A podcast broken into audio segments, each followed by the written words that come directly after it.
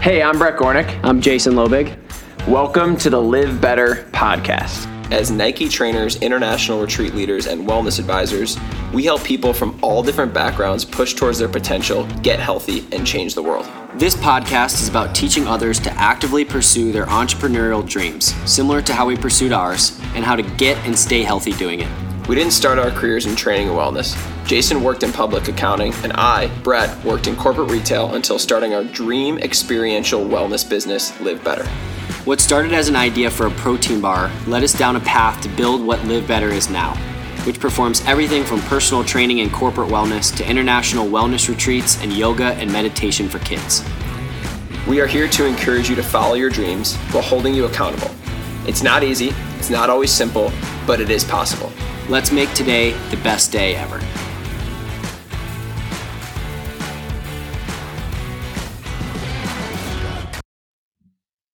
What's up, everybody? Welcome to the Live Better podcast. You've got Jason Brett here with Sean Swarner, and this is going to be this is going to be a doozy. Uh, we will we're going to dive into a lot of good stuff. Um, Sean has done probably the most insane shit we've had anybody do on this podcast, and that is without considering a lot of the conditions that he has done them in, both um, with his physical state as well as where he's done a lot of things.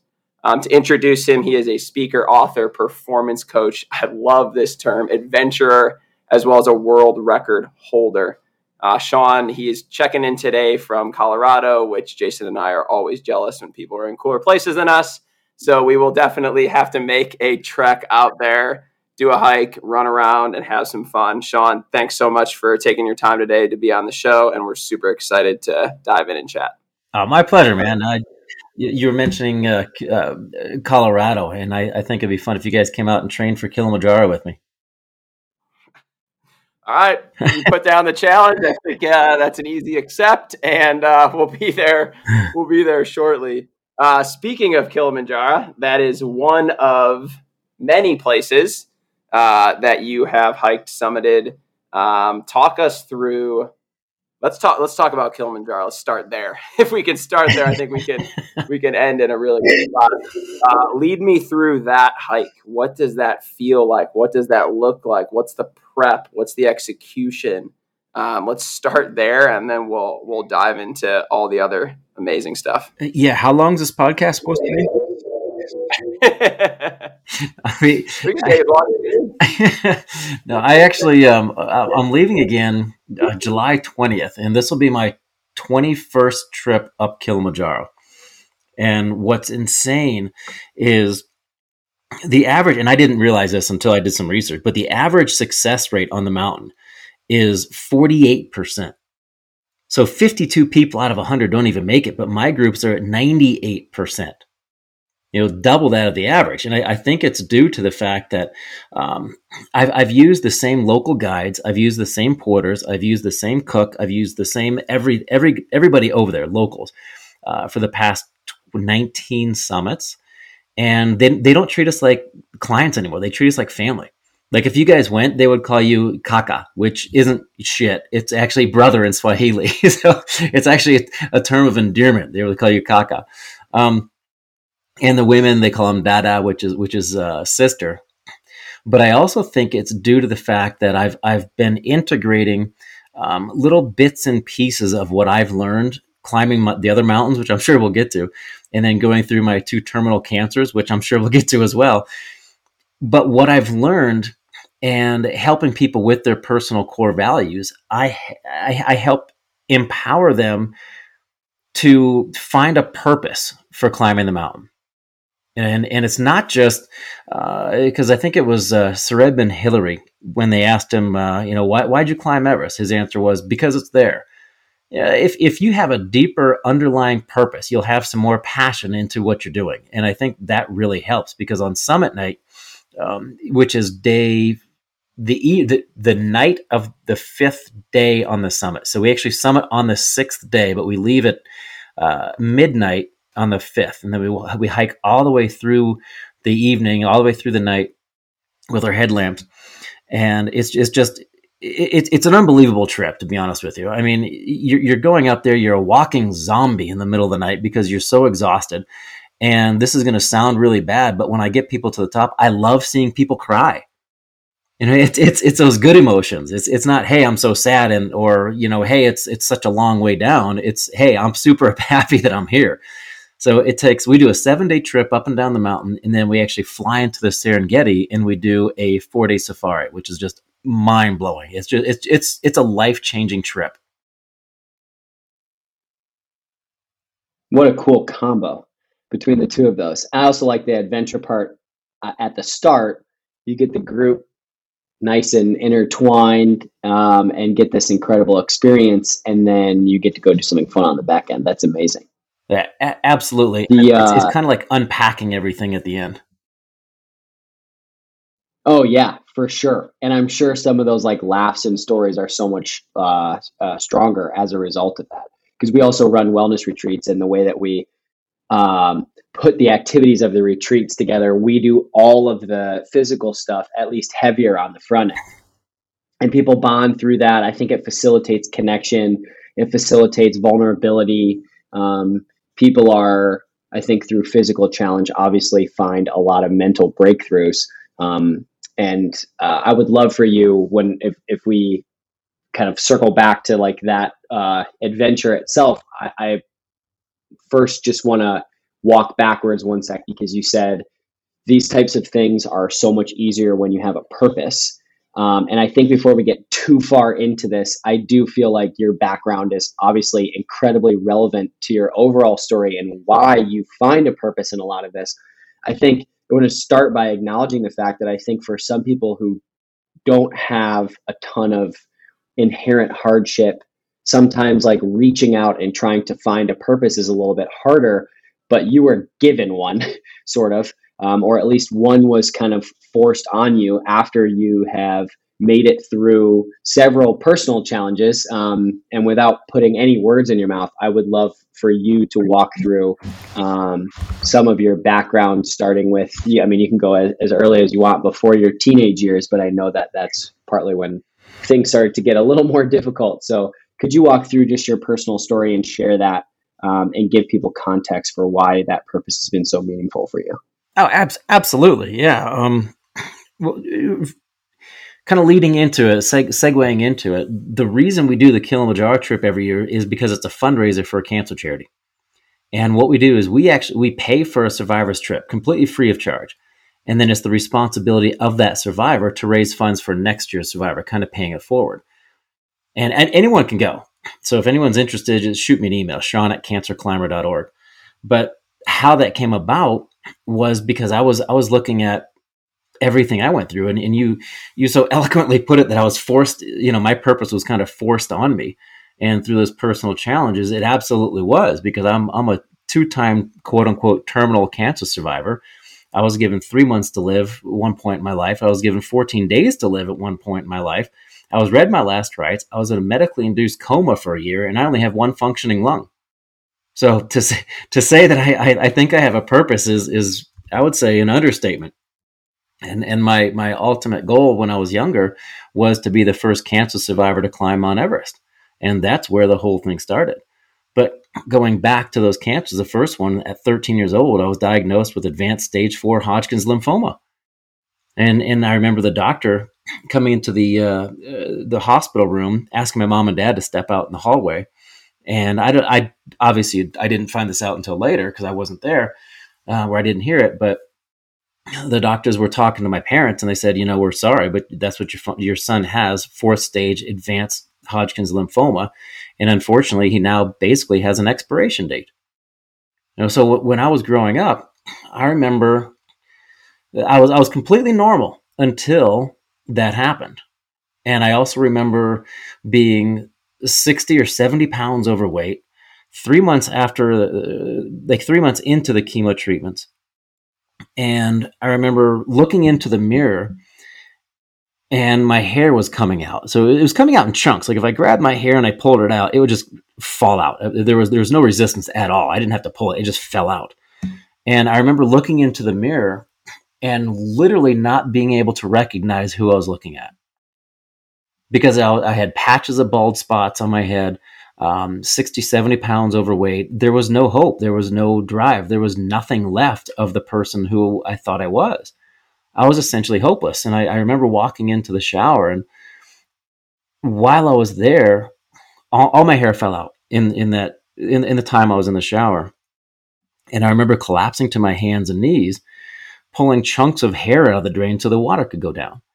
You know, it was filling up because all my hair fell out in that one moment. And I also remember just sobbing, but thinking about what my friends were potentially going through that same morning when they were getting ready for school. You know, they were worried about the nicest clothes, the nicest hairstyles, being popular. I was literally fighting for my life. I mean, can you can you imagine what it was like night after night after night, it, closing your eyes, being terrified to close your eyes because you weren't sure if they were ever going to open again? That that's what I that was day in day out. I, I was I was faced with that every single night for about a year. I was terrified to fall asleep because I didn't know if I was going to wake up again.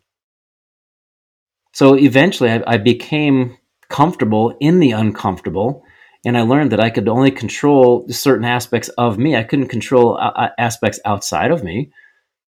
But also in that shower, you know, back on my hands and knees, I remembered that I, I didn't want to focus on not dying. I wanted to focus on living. And I think that perspective really shifted everything for my future. So that was the first cancer. Then the second cancer, I was 16.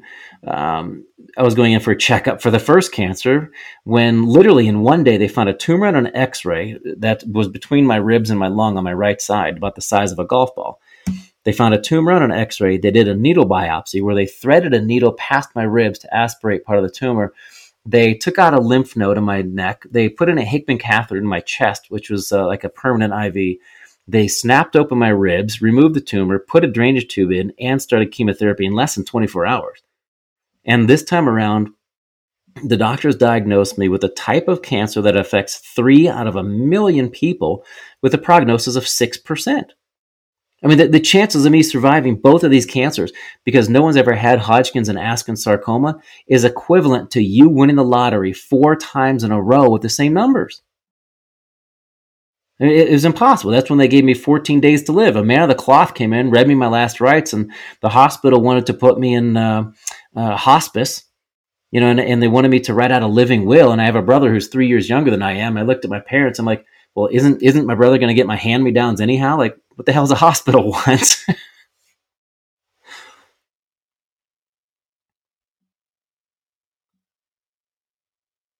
How do you think that those experiences shape you as a child differently than they might shape an adult? Because I think you're, you're it, it's it's kind of a catch 22 because when you're a child that sort of is your world. Like you haven't quite taken on these big adult responsibilities. And once you get through that i, I feel like as a child you you process like uh, present moments easier because you don't have all these forward and backward looking thoughts. But at the same time you're 13 years old. You don't have the like emotional stoicism you have after you've summited every world summit, Everest, and Kilimanjaro 21 times to have the fortitude to be like, best day ever. I'm going to figure this out now as an adult. Whereas conversely, I feel like as an adult, if you have been practicing those things for a long time, you might be able to weather that storm some. But for, I, I probably would venture to say most adults, like that type of experience where your mindset is a little bit more fixed or at least solid um, could kind of play the other way. Like how, how do you think those experiences shaped you as a child differently from they might how they might shape uh, an experience like that as an adult? Like are you eh, when you're looking at the experience are you kind of grateful that it, you you had to go through that when you were younger? Um, or is that this kind of a um, sort of catch 22 i guess I, I don't i'm trying to struggling how to put that in words, like how that would be different for a child maybe than an adult, kind of in your scenario. Now that you've led kids, now that you've probably talked to some kids and led adults through these types of challenging experiences. You know, I that's a great question. I, I think it's regardless of what age, you, regardless of, of how old you are, cancer rocks your world. I mean, for the longest time, people would say, "Oh, I'm sick," or you know, Sean has he, has got the C word. People would be afraid to say cancer. So, regardless of of how old you are, I think it's it's gonna incre- it's just it's just gonna rock your world to a different level. So for me, going going through the first and the second one, you know, there were the worst things is the, the worst things that have ever happened to me. But in that same breath, I'm also going to say they were the best things that's ever happened to me. And I, th- I think it, it all depends on your age. So if, if you're 90 years old, my grandma's 99 years old. If she gets cancer, she, she's going to be like, hey, you know, I lived a good life. You know, and she has. I mean, looking at all the stuff that she's seen in her life is just tremendous. If it was some, let's let's just go backwards. Let's say my dad, you know, say 70, he's he's going to be 74 you know he might fight. He might be like look you know my my mom is is 99 years old. I have i've 20 some years left in my life. I'm going to i'm going to continue fighting. A child i think anywhere from say a, a, a newborn to 14 doesn't truly understand the ramifications of cancer. You know they're they're very malleable. And i think that they just do what they're told and they say okay and, and and they feed off of their parents too. So if their parents get scared the child's going to notice that. The kid's going to notice that. You know the kids pick up on everything. And then i think from 14 to maybe 18 or 19 that would be different again. Because it, it all boils down to what your personal core values are and where you are in that specific point of your life you know, I, I noticed when you were talking that you have a, a I'm guessing you're married because I saw your, your wedding ring. You know, how how would you feel if, if you got cancer? You, you would fight because of your family. You know, you would fight for, for whoever you're married to if, if you have kids. I think it all depends on your each person's individual perspective on why they want to fight or why they want to give up. But for me, if, let's say I got cancer again, which I actually in January I had surgery. I have a uh, some spots on my back they think is was long term uh, side effect from the radiation treatment. You know, the doctors went in there, they cut it out, and I have a nice scar that's probably six inches long on my back. That goes along with the thoracotomy scar that goes from my right nipple to my spine on my right side. You know, and I can't feel. I mean, the doctor could have done surgery without giving me any, any without numbing me up because I can't feel anything. So the the third time that I got cancer from that long term radiation effect, I freaked out. You know, I heard it. I, I, I lost it. I started crying. I, I, I, thought to myself, well, shit, I've, I've been through it once. I've been through it again. I've been through it two times. I don't want to do it again. However, I'm going to do everything I possibly can to make myself as comfortable as possible. And I'm going to continue fighting until my last breath. So I, I think it all depends on the individual and their purpose for living.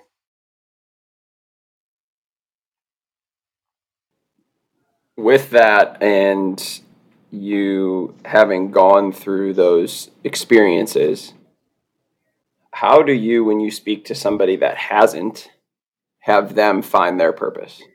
Um, we deal with that a lot, and we talk to people about, you know, using that word. I love that word purpose because I think once you have done that, you are a, once you have found that or are, are striving for that, you do whatever the hell you need to to get to where you need to go. And as somebody that has obviously t- done a lot with all of those circumstances, when you meet somebody, maybe they're climbing with you, or you're giving a talk, or you're on TV, and somebody comes up to you after the show and says, "I'm struggling to find my purpose. Um, I haven't had a an event like that that that was kind of propelled me to even think about it." Uh, and then obviously you have to take the action to do it. So where do you start with people? Well, first of all, I, during my presentations and, and, when I meet people, I, I, I tell them that I'm, I'm, the only person in history to ever climb Everest, the highest mountain on every continent, ski to both poles, and complete the Hawaii Ironman triathlon. Right, the only person in history to ever do that. But the only difference between me and somebody else, I, might have a, a warmer jacket than you. You know, that's that might be it. All you have to do is work on that gray matter, that six inch gap between your ears you know there was there was a uh, a presentation I gave a number of years ago, and um, there's there's always a queue of people wanting to talk to me afterwards, and I, I love hearing other people's stories. You know, I, I really enjoy that because I think you can learn something from everyone. And next up in the line was a lady, and I could see she'd just been crying because she, her mascara was streaming down her face. And she came up to me and she latched on and she just buried her face in my chest. And I held on to her while she was just absolutely sobbing. And me, I'm sitting here trying to choke back tears myself. And I'm, I'm thinking, okay, I have to be strong. I have to be strong, keep it back, you know, and I'm, I'm choking back tears. And when she finally composes herself, she tells me that in the past six months, she lost her husband to cancer, she lost her son to cancer, and she got diagnosed for the third or fourth time with cancer in the past six months. And she told me that she had sleeping pills and alcohol in her hotel room, and she was going to commit suicide. And she told me that she forced herself to go to one more presentation, and it just happened to be mine. And she looked at me and she said, You saved my life. So I think when when when people tell stories, if you can hit them on on a personal level, you know, on an emotional level, it might tap into something that they're missing. It might give them that hope that they need to continue on, to continue putting one foot in front of the other, because sometimes that's all it takes. It was just a little belief that uh, there's there's something more to your life. There's something that could potentially bring you gratitude or or understanding that you're, you're not going to go from base camp to the summit in one instance you know, one, one, one, one fell swoop. It, it literally takes one small step and putting it in front of the other one. And how you do that is help people understand what they value most. You know, is it family? Is it personal growth? Is it whatever it might be? It could potentially be different for everyone because there are almost 8 billion people on the planet and we all see the world from a different set of lenses, you know, a different set of eyes. And I really think it helps when people a stop looking at other others and start looking at what they want. Because as soon as you go after someone else's goal you potentially lose who you are and what you want. You start valuing things that you potentially didn't value before. So you need to stop whatever you're doing and stop worrying. It, it boggles my mind to see how many people are more concerned about what others think of them than what they think of themselves and by, by focusing on what you value most, you can have a list to help you make decisions in every aspect of your life. So once people understand what their personal core values are and what they value and what means most to them at the core of who they are, and just understand what their own makeup, then they can start moving, they, they can start making conscious decisions moving forward in their lives.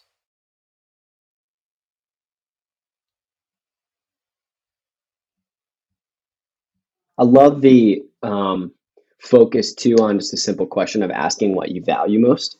And I think people, we have a hard time being um, locked in cities to clear space to figure those things out because there's so many people, things, outlets trying to tell you what to value that you don't have enough space, um, headspace, or actual physical space to figure those things out with as much distance. And I think that's something that has come up for us on running retreats.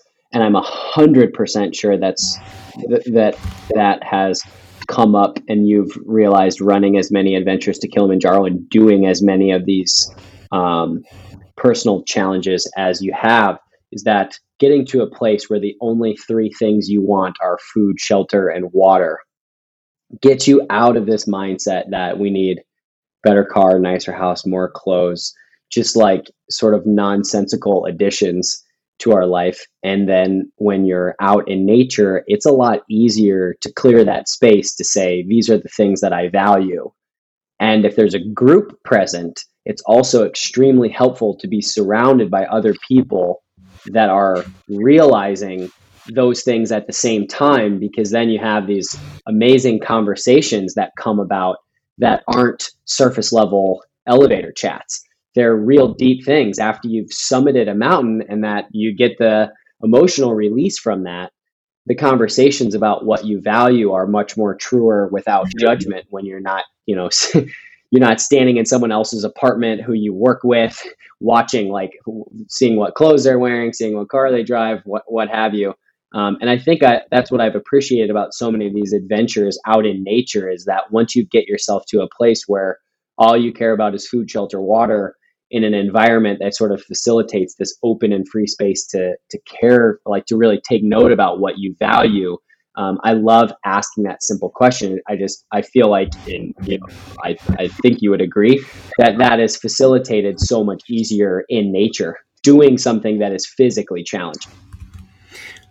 Absolutely. Uh, one one of the great things about being out in nature, and I'm, I'm going to go back to Kilimanjaro because it, it's so fresh in my mind because I just got done training and I'm, I'm going to go out training again later today. But you are forced into the present moment. You, know, you, you remove the technology, you get rid of your cell phone, you're not on social media all the time, and you start to feed your mind with what matters most to you. You know, like you said, what you need food, water, shelter. In, in the mountains on Kilimanjaro, everyone is equal. When, when you get to base camp, the mountain doesn't care how much money you have. It doesn't care how many cars you have. It doesn't care how many houses you have. You peel back those layers, every single person starts at the same level. Everyone is equal the instant you put you set foot on that mountain except for those who think they're going to conquer the mountain. Because I, if it's you versus Mother Nature, she's going to kick your ass every single time. I don't care who you are. so it's not the mountain you conquer; it's yourself, right? And I think going out in nature, it's it's it, it recharges your batteries. You get rid of all the noise because there's there's there's there's so many distractions all over the world. The, the, the world is, is noisy so when you get out to nature, when you go to Kilim- when you go go over to Kilimanjaro, you can really hit the reset button and focus on what you value most and what means most to you. You know, th- this year I'm taking two um, mother daughter combos. Last year I took a, a father son combo, and it's a tremendous opportunity to really connect on that personal level. And it doesn't have to be with your family because you're right. When you're going out there with a team, that team becomes your family because you're all working towards the same goal. And I think if people just utilize that and get outside more, turn off the noise for crying out loud, listen to your internal dialogue. And I don't mean those crazy voices in your head. I mean, you know, the, the positive ones that are going to encourage you to accomplish amazing things listen to what matters most to you in those that, that internal dialogue to push yourself forward. Not other people not other stuff you know because there are so many like i said before there's so much noise and all the ads that you see on tv all the ads that you see on social media they're telling you hey this is what you need this is what you need. They're making you feel they, they want to make you feel like you're lacking when in all honesty you're not. You have everything you need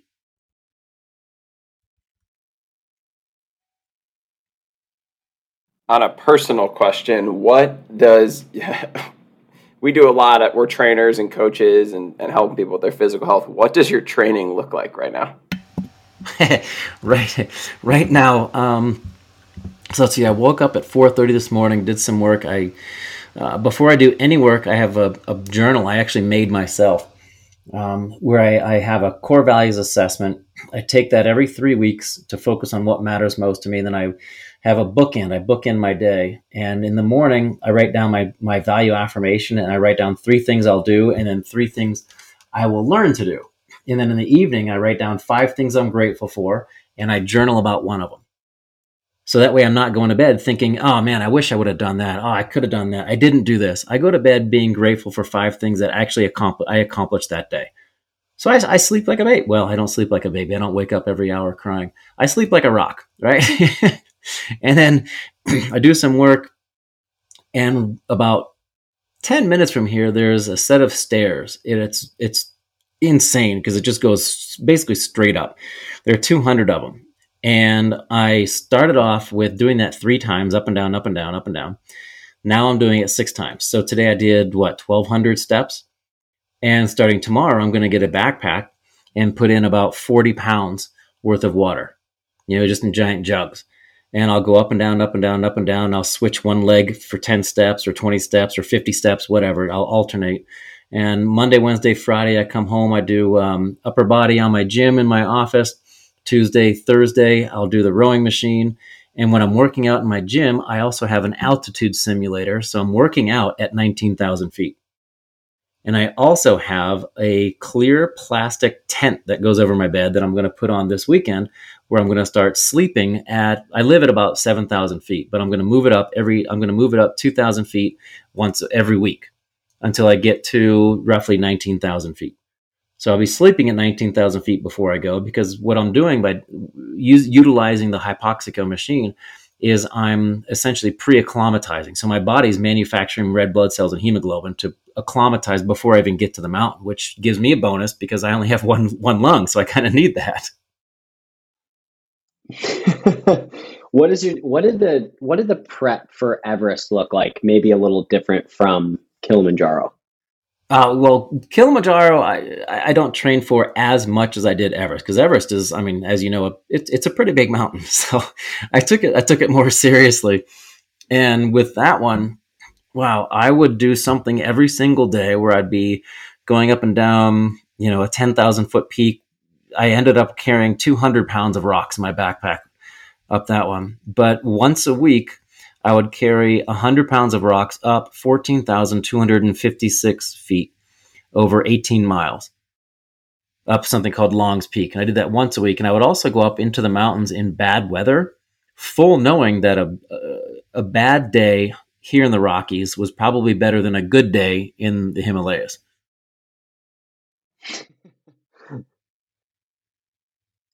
Do they give you um, uh, when you sign up for an like so how did you do it? Did you sign up i'm assuming you went with on like some type of expedition. Um, did they do they give you prep things for that or do they just kind of leave that to you and they're just like you know show up with money and here are your supplies and you you bring what was promised? Actually that, that's a great question. When i first moved out to colorado i spe- specifically moved out here to train and when i was training and i first moved out here my brother was with me he was going to be my eyes and ears at base camp and we literally lived out of the back of my car, my Honda Civic, for two months. And we camped for two months before we even found a place to, to stay. You know, my, my office at that time was the library and a, and a payphone bank. You know, I, I, imagine trying to call sponsors. You know, I'm, I'm, I'm calling up these corporations saying, "Hey, I'm a two-time cancer survivor with one lung, and I'm going to go climb Mount Everest and be the first cancer survivor to reach the top of the world." Click. You know, they they were like, no, that's that's physiologically impossible. Oh, can I have a number to call you back? No, because it's a payphone. You know, it, it just it was insane. So I actually approached numerous Everest expedition organizers because you can't just show up in Nepal and be like, "Hey, I'm here to climb Everest. Let's go." Um, you have to get a permit. You have to go through a lot of a lot of things. And I approached numerous organizers here in the States, and they all laughed at me. They're like, it, it's impossible to do what you're trying to do. So I got in touch with a guy in Kathmandu who organized National Geographic's expeditions. And I figured if he could organize Nat Geo, he could probably organize me. So I bought a slot under Nat Geo's permit because under a permit, you can have 10, seven people, I think it is, seven or 10 people. And just a slot for that permit cost $10,000. So it's it's a really really expensive endeavor. So I I was underneath a permit of Nat Geo, but I was off on my own because no one wanted the responsibility of a guy with one lung going up the highest mountain in the world. They're like, no, he's gonna die.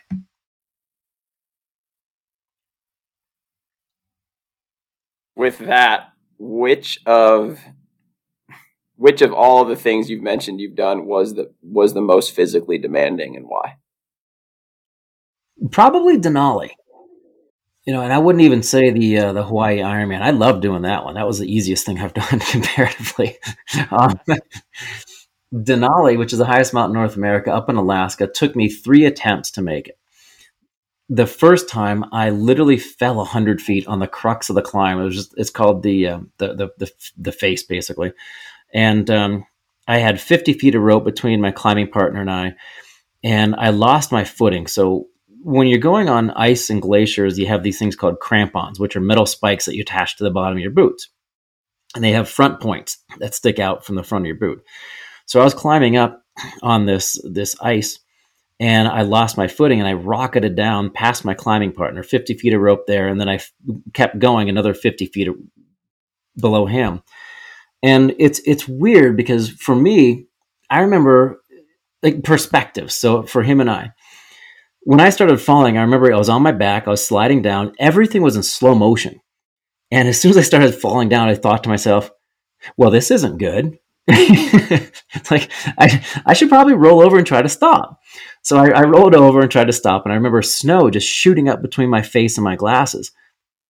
I came to a stop, climbed back up um, to where I fell, and for my my climbing partner, he said it was it was over like that, you know, just instantly, because he was pooping his pants. We both got down to camp, and, and we had to change our change our pants. But I remember looking up at the sky, and and I'm a big believer in signs, and I was like you know, give me a sign. Let me know if it's my time to be here or not. And I leaned back in my tent, and somehow, as I was leaning back in, my hood caught my glacier glasses and snapped them in half. I was like, all right, I get it. I'm going back down. So we left, came back the next year, and we were at 11 camp, so 11,000 feet. So it's like the third camp before, and then going up from the third camp, there's a fourth camp, and then a fifth camp, and you leave from the fifth camp for the summit. We were at the third camp and we got more snow in two nights, two days and two nights, than the entire Alaska range did that whole winter. And I remember waking up in the middle of the night, and when it's that cold, snow becomes an insulator. So I was in my 40 below sleeping bag, and I remember waking up sweating because I was so hot. I unzipped my sleeping bag, rolled over, and the tent was right by my nose. I poked it, and I could feel the snow, and I was like, again, thinking, well, that's not good. So we ended up digging out our tent and our campsite, and we used our avalanche probes to find the other tents because when I got out, it was just a sea of white. You couldn't see anything. All the all the, the um, other tents were were covered. So we uh, we used the probes to dig um, to find other tents, and we dug to the other tents like a trail. And then dug out that tent, and we found another one. And if you could take an aerial picture of that, it would be like a cross section of an ant farm and because they got so much snow, we started running out of food because the avalanche danger was too high. We didn't want to keep going up. You know, I I, I didn't get myself to through two canisters to kill myself on a hunk of rock and ice. So we decided, all right, well, we're going to go home. Literally a week later, I got sponsorship from Frontier Airlines. They flew me back up there. I just managed to find some people going up from Vail, Colorado. The lady who was on that trip, whose place I took, she was in a bike accident three days before I found those guys, and they were looking for someone to take her spot. So again, a sign. I'm like, all right, I'm going.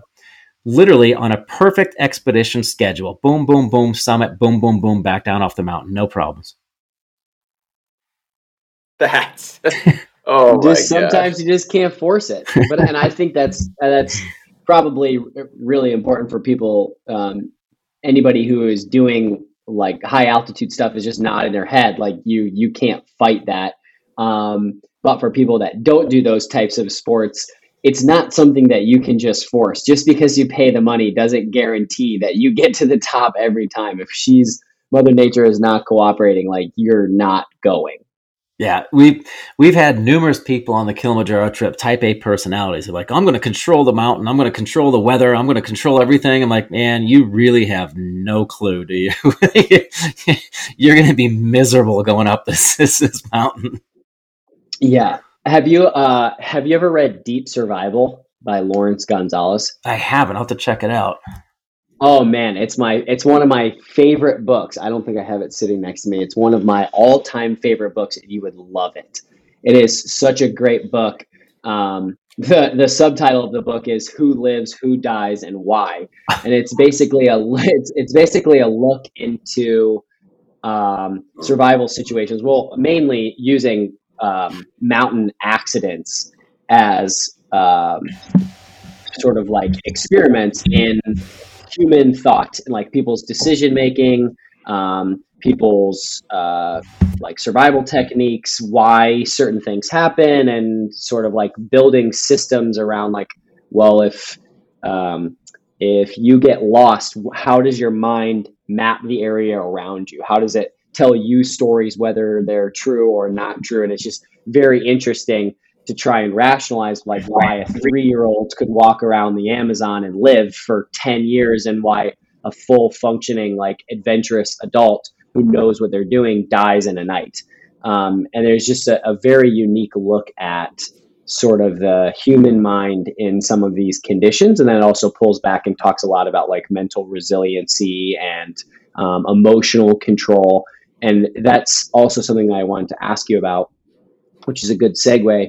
Is that can you pull away any specific stories or instances from any of these summits or adventures that you've done that have taught you kind of like very, very specific lessons instead of just the overarching one that you know doing these things has kind of helped your physical and mental health?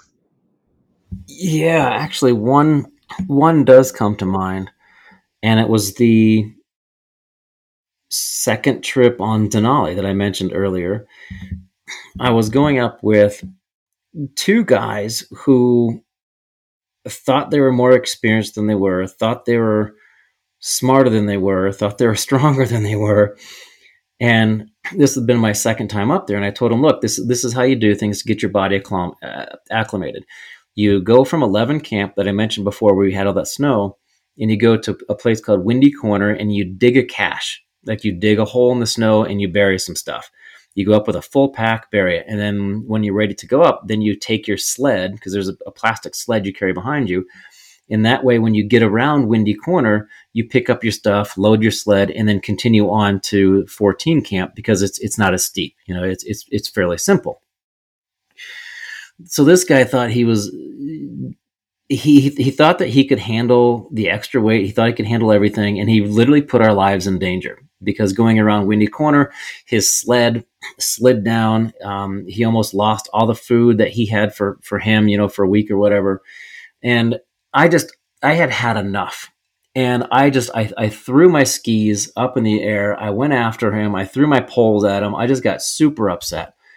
And I, I realized looking back at it now, obviously that's that's not the way to react. you don't want to do that. You're on the same team.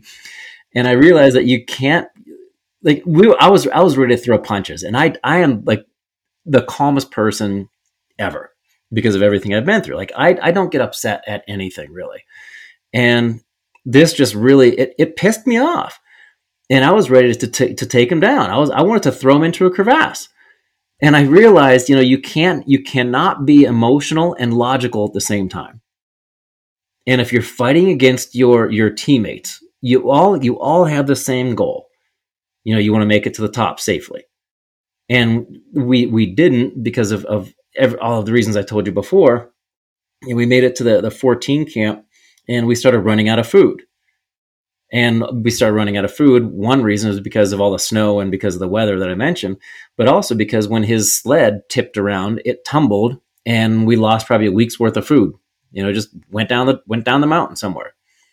So I think the biggest takeaway is always remain calm, never freak out, take a deep breath. If you have to, walk away from the situation because you cannot be emotional and logical at the same time. Calm yourself down, then go back and try to get into I should have gotten into his head. You know, why'd you do that? You know, what what's going on? What what was your thought process behind that? Try to understand his perspective as opposed to just mine. Yeah, and it's interesting. Um, going back to that book reference, actually, I read that quite some time ago, and that was the first time I'd ever had that explained on like a physiological level, and that your emotion and reason literally are two completely separate responses, and your emotional response is faster than your logical response, and it should be. Like you don't want to have to think through making real time life choices like that. You need your body to react faster than you can logically think through a survival situation or a situation where you're in dire danger. However, most people never take the time to process or train themselves on which one to use the that emotional side because it's faster they just let that run away instead of practice things to slow down that train when it shouldn't be revving that fast and then we all become volatile and impatient and and irritable um, because we let that response just come up faster. And I think Brett and I teach a lot of meditation and talk a lot about um, emotional control and using that as a tool. I think nature really helps with some of that um, at times when you're not at 20,000 feet. um, when it's really hard, I would imagine, to be that oxygen deprived and logical.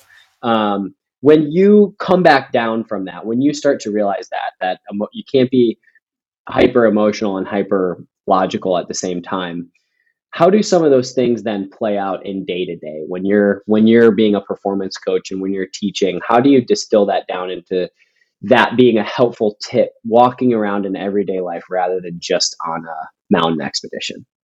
Well i think coming back you know off the mountains it's completely different because it's, it's not life or death first of all um, and and some people get upset in real life thinking it is it is life or death when it's really not you know, in the, in the in the grand scheme of things, your your life is not in danger. That's that's perceived fear that you have. That's just kind of baking your mind to think, "Oh, I'm in danger." No, you're not.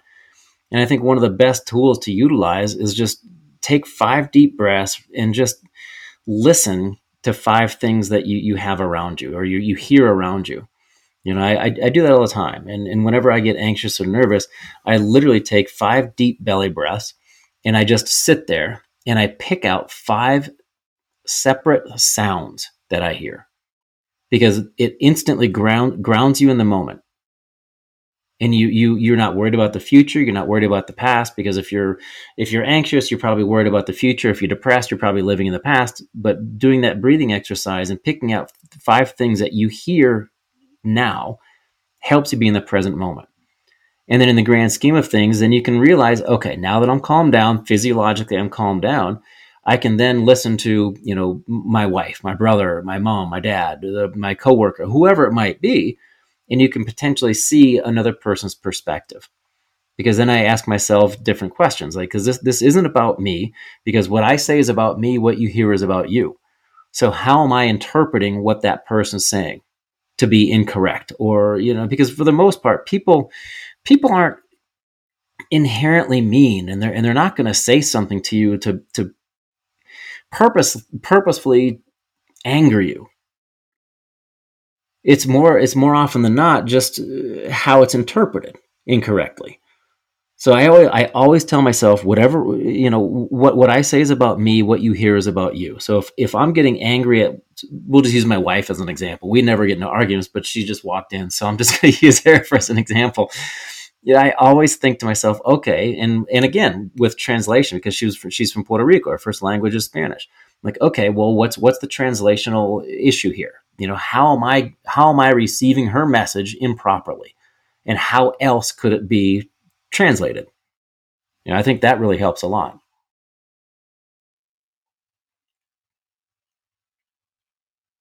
That one I think is is super important, and I think just being able to break that down. And I think honestly, doing physical exercise and and taking our our bodies and minds to states where things are uncomfortable can be a great teacher and tool for a lot of those things. And then also, like you said, being able to do a lot of those tactics when we are in a comfortable space, like you're in your home or you're not uh, in a, in a dire strait. You have it's it's good to be able to practice on both ends of that spectrum. So wherever you are, you're able to to really feel and, and understand how to respond versus react and obviously you've had to you know you've done that a lot and you've gone through a, a lot of different self-induced uh, ish, problems like that as well as some that were that were given to you and i think that it's an important way to do that jason and i before we popped on here were looking at one of your past interviews and couldn't couldn't but couldn't do anything but laugh because you were asked a question and the response was that every single day for you is the best day ever. And that is our motto as well at Live Better. At, um, in our office right now, we have a wall in the corner that everybody that comes into our office signs and writes best day ever and puts their name on it. And I think in that interview, you mentioned, you know, after everything I've gone through, for me to be here is a blessing and is something I have to take advantage of. And we live that. And it's not some fluffy thing. It's about waking up like you said and doing your morning exercise whether that you know you do a physical and mental exercise to set intention for the day and to just go out and execute. And then at the end to be grateful for for the things that that transpired and the things that you decided to go do. With that being said uh, sean if you could wake up to tomorrow and do anything which you've got some really cool stuff coming up Uh, what does your best day ever look like if you could choose the exact thing to transpire for a day? That's a great question. I, don't think I've ever thought of it. Um, if I could have the perfect day right now, because I have so much on my plate, everything would go away. All the these, I think I have. Let me check real, real quick. Uh, all my 773 emails in my inbox would be answered. That's automatically taken care of. And I would be somewhere in the Maldives, chilling by the beach. And I know these these don't go hand in hand, but I would tra- I would somehow magically transport um, steel drums over there so I could listen to steel drums while I'm in the Maldives sipping on a pina colada. All right, we'll see you tomorrow. We're gonna make that happen for because that sounds nice. Now ask great. ask me, uh, you know, w- when I'm visiting Puerto Rico or when I'm somewhere else, it, it would be going up Kilimanjaro.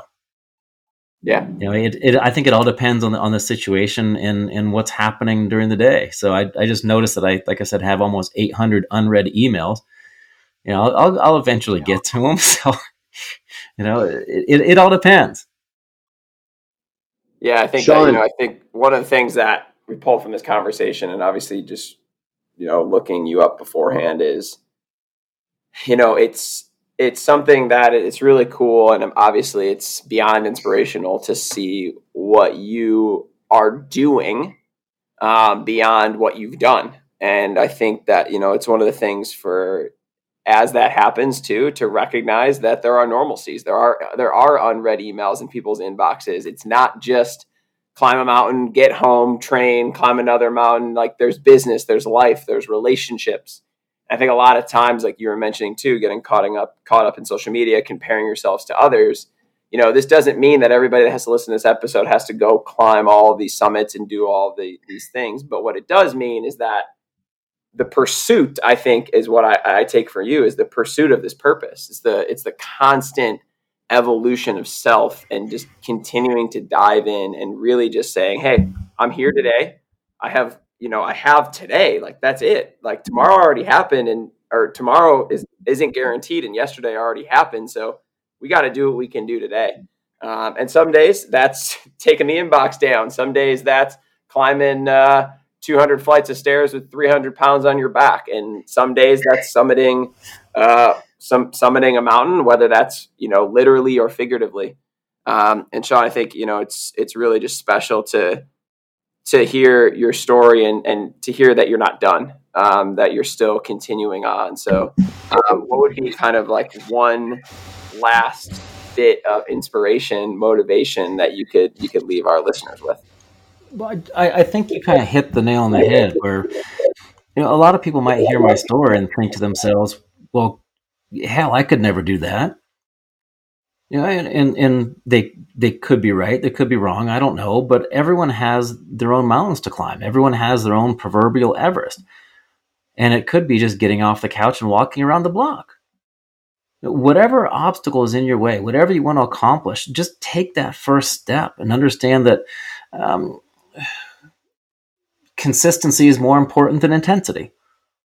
You know, it, it doesn't happen in, in one day you have to keep after it. Just keep one foot in front of the other and know that your first step is never your last. And if and if you do have that that deeper purpose, you, know, you, you can find your passion, and with that passion, you can find meaning.